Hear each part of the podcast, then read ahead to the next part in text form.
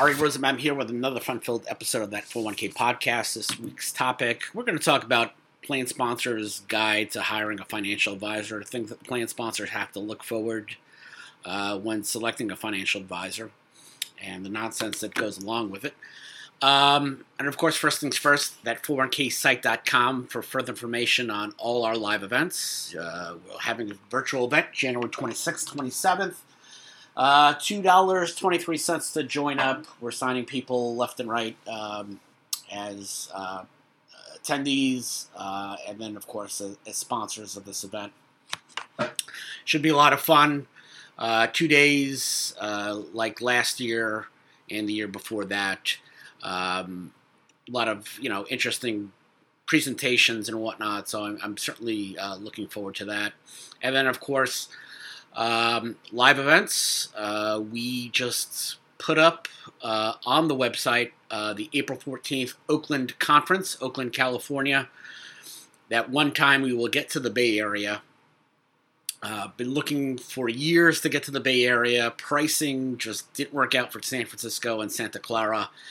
Um, and we will be in Oakland, California. Uh, enjoy it while it lasts because I still believe the Oakland Athletics will move to Las Vegas within a couple years, and that will give us a great venue for a Las Vegas event three to 40 years down the line um, if we should have our health and all that kind of stuff. Go to that 4ksite.com for information. Uh, be game tickets that day against the uh, Oakland A's. Uh, Oakland A's, yes. Oakland A's against the New York Mets. Sorry. Um, pretty soon we're going to have the May 3rd event in Detroit up for people who want to be part of that one. We're going to book the date for Arlington, Texas for sometime, I want to say late May before Memorial Day. Um, sponsors, you know, you know, potential sponsors telling me, uh, you know, school's out in Texas by Memorial Day, June, it just doesn't work out. Larry's going to try to work on some events for us in June. There's one place we want to be um, in the New York metropolitan area. We'll see if we could swing it this year. And then we'll probably book Milwaukee for September. Uh, sooner than later. And uh, we'll see how it goes. Um, you know, San Diego, I hope could have hoped that we could shoehorn it. I'm not so sure now. I've got to follow up with Larry. Um, he worked with our guest from LA to get us a good deal on the Dodger Stadium event, and uh, you know, hope to see if we could have that same magic for San Diego. And again, as I always say, because I'm always fully transparent, so much of the venue, uh, you know, uh, listen, I, I have a, a favoritism towards MLB stadiums, but you know, so much is dependent on the room rental and the food. Um, you know, Fenway Park is my favorite ballpark out of the 24 stadiums I've been to. Can't do it. They want like $10,000 minimum food order. Um, San Francisco, great ballpark. Um, they wanted $15,000 for the room rental. So a lot of people come up with crazy.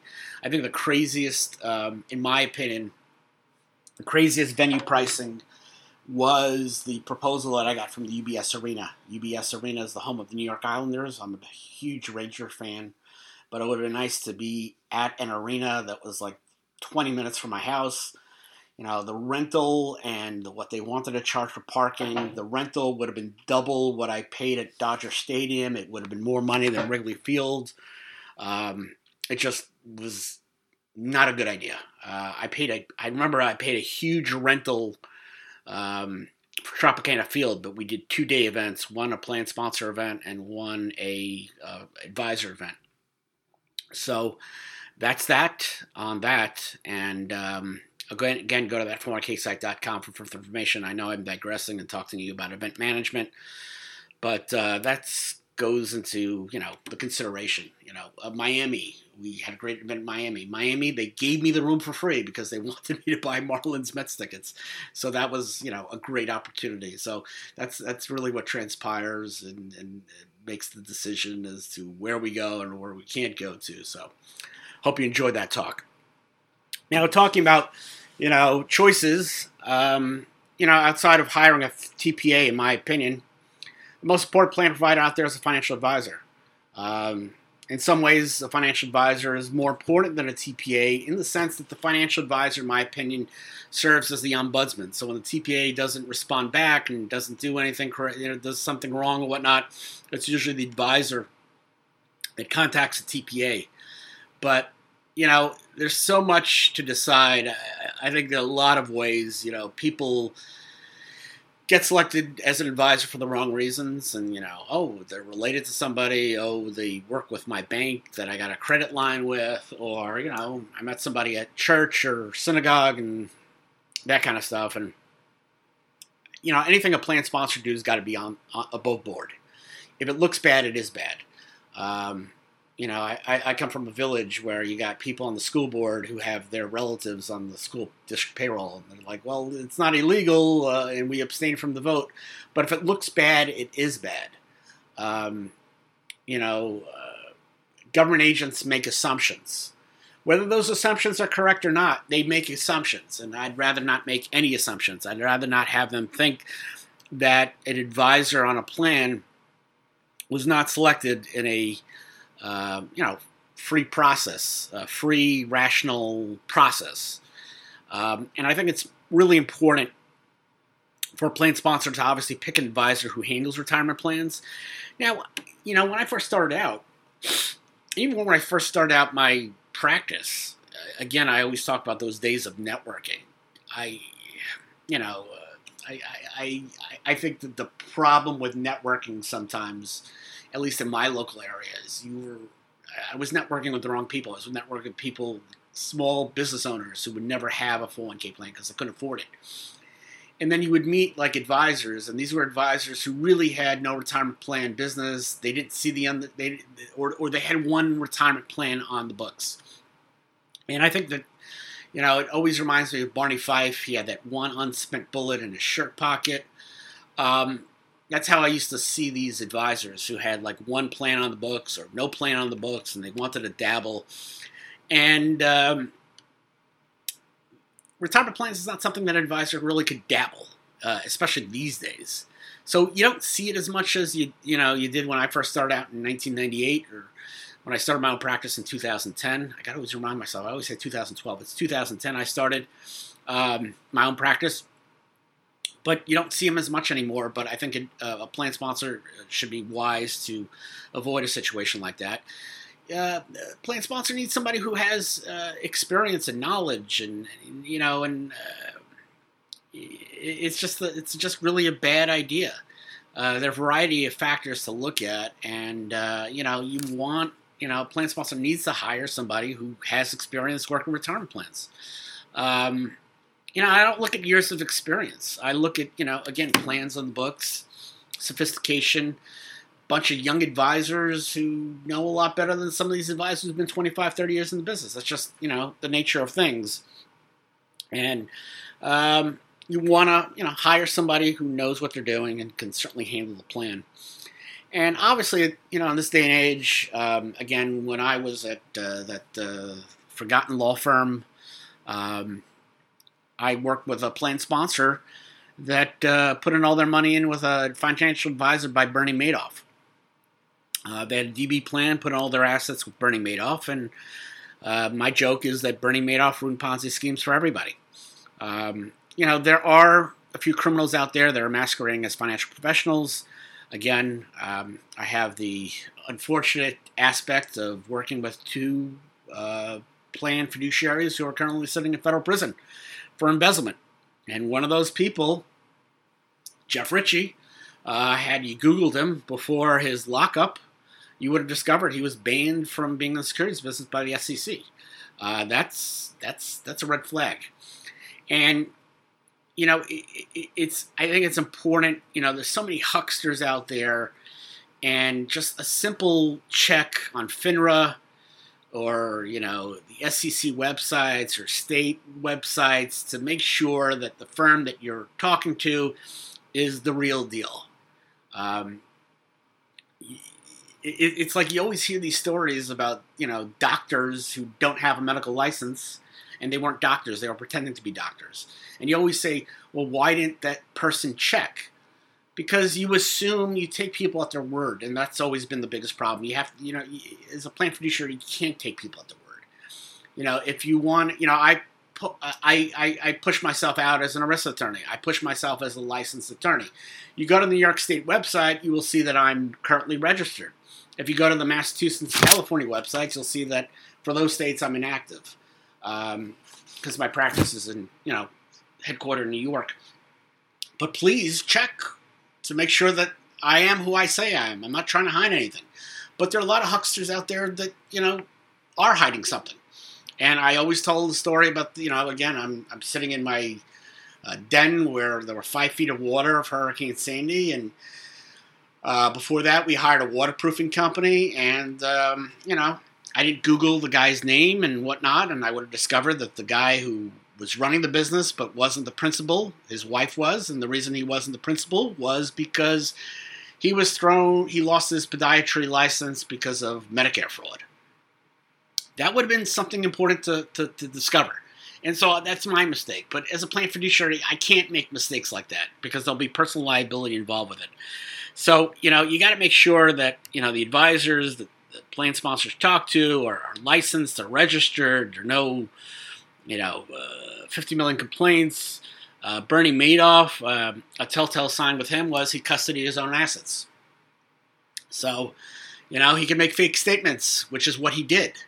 Uh, Bernie Madoff couldn't get away with it if he custodied at Fidelity. I mean, sure, he could have taken Fidelity statements and uh, doctored them up, but it was less likely. Um, you know, it, it's more difficult to do that.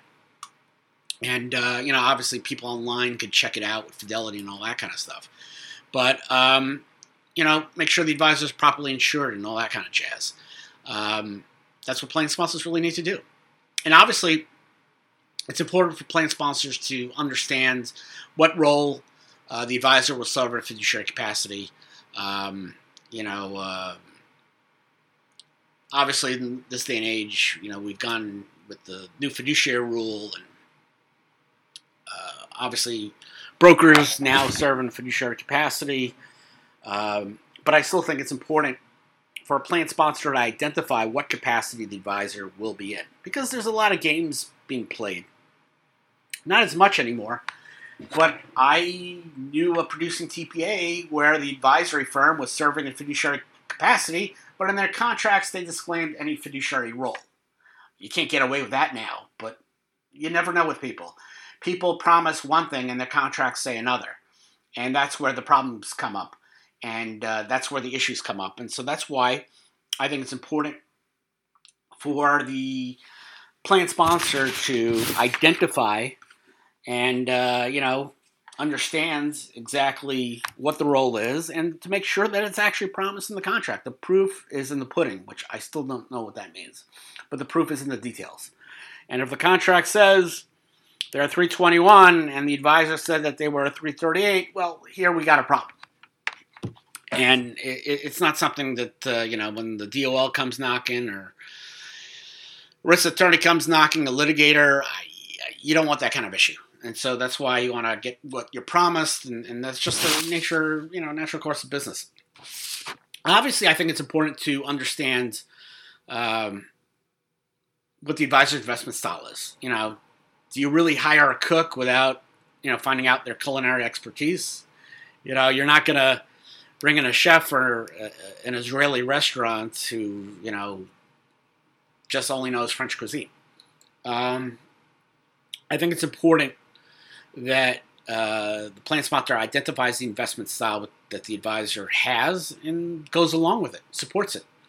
Um, you know, obviously, if a plan sponsor loves index funds, like so many uh, plan sponsors do these days, um, hiring somebody who's an advisor who only you know runs actively managed funds that that's a problem. It's not a right fit and uh, you know it's always it's always funny uh, you know index funds and all that kind of stuff and when you grew up uh, as I did in the retirement plan space as a, as a youngster when I was 26 uh, you were told that running index funds were more expensive than running actively managed funds. There was a bias. Why was there a bias? Because little did nobody want to admit. But they pushed actively managed funds because actively managed funds paid revenue sharing. and uh, that's why there was always a concept. Oh, you guys want to run index? It's going to cost you more money. Um, obviously, with fee transparency and uh, obviously um, realizing that uh, the cost of investments is part of the overall plan expense, uh, now they realize that that is nonsense. That's one of those old wives' tales, as they call. I don't know if that's the appropriate term anymore, but that's what we used to call them as kids. I don't know if I'll get canceled for that, but it was an old uh, Bubba uh, as they say in Yiddish, as a, a, phony baloney story. My mother used to always tell me these Bubba when you turn out as an adult that they weren't true. You know, um, running outside in the cold with wet hair isn't going to get you sick. Touching a frog doesn't get you warts. Um, you know, that kind of stuff. Um, if you crack your knuckles, you're going to get arthritis. I, I, remember that one.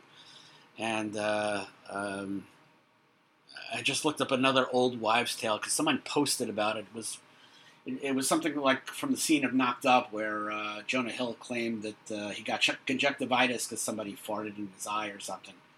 Uh, you can't get conjunctivitis that way, by the way. I, I checked that up.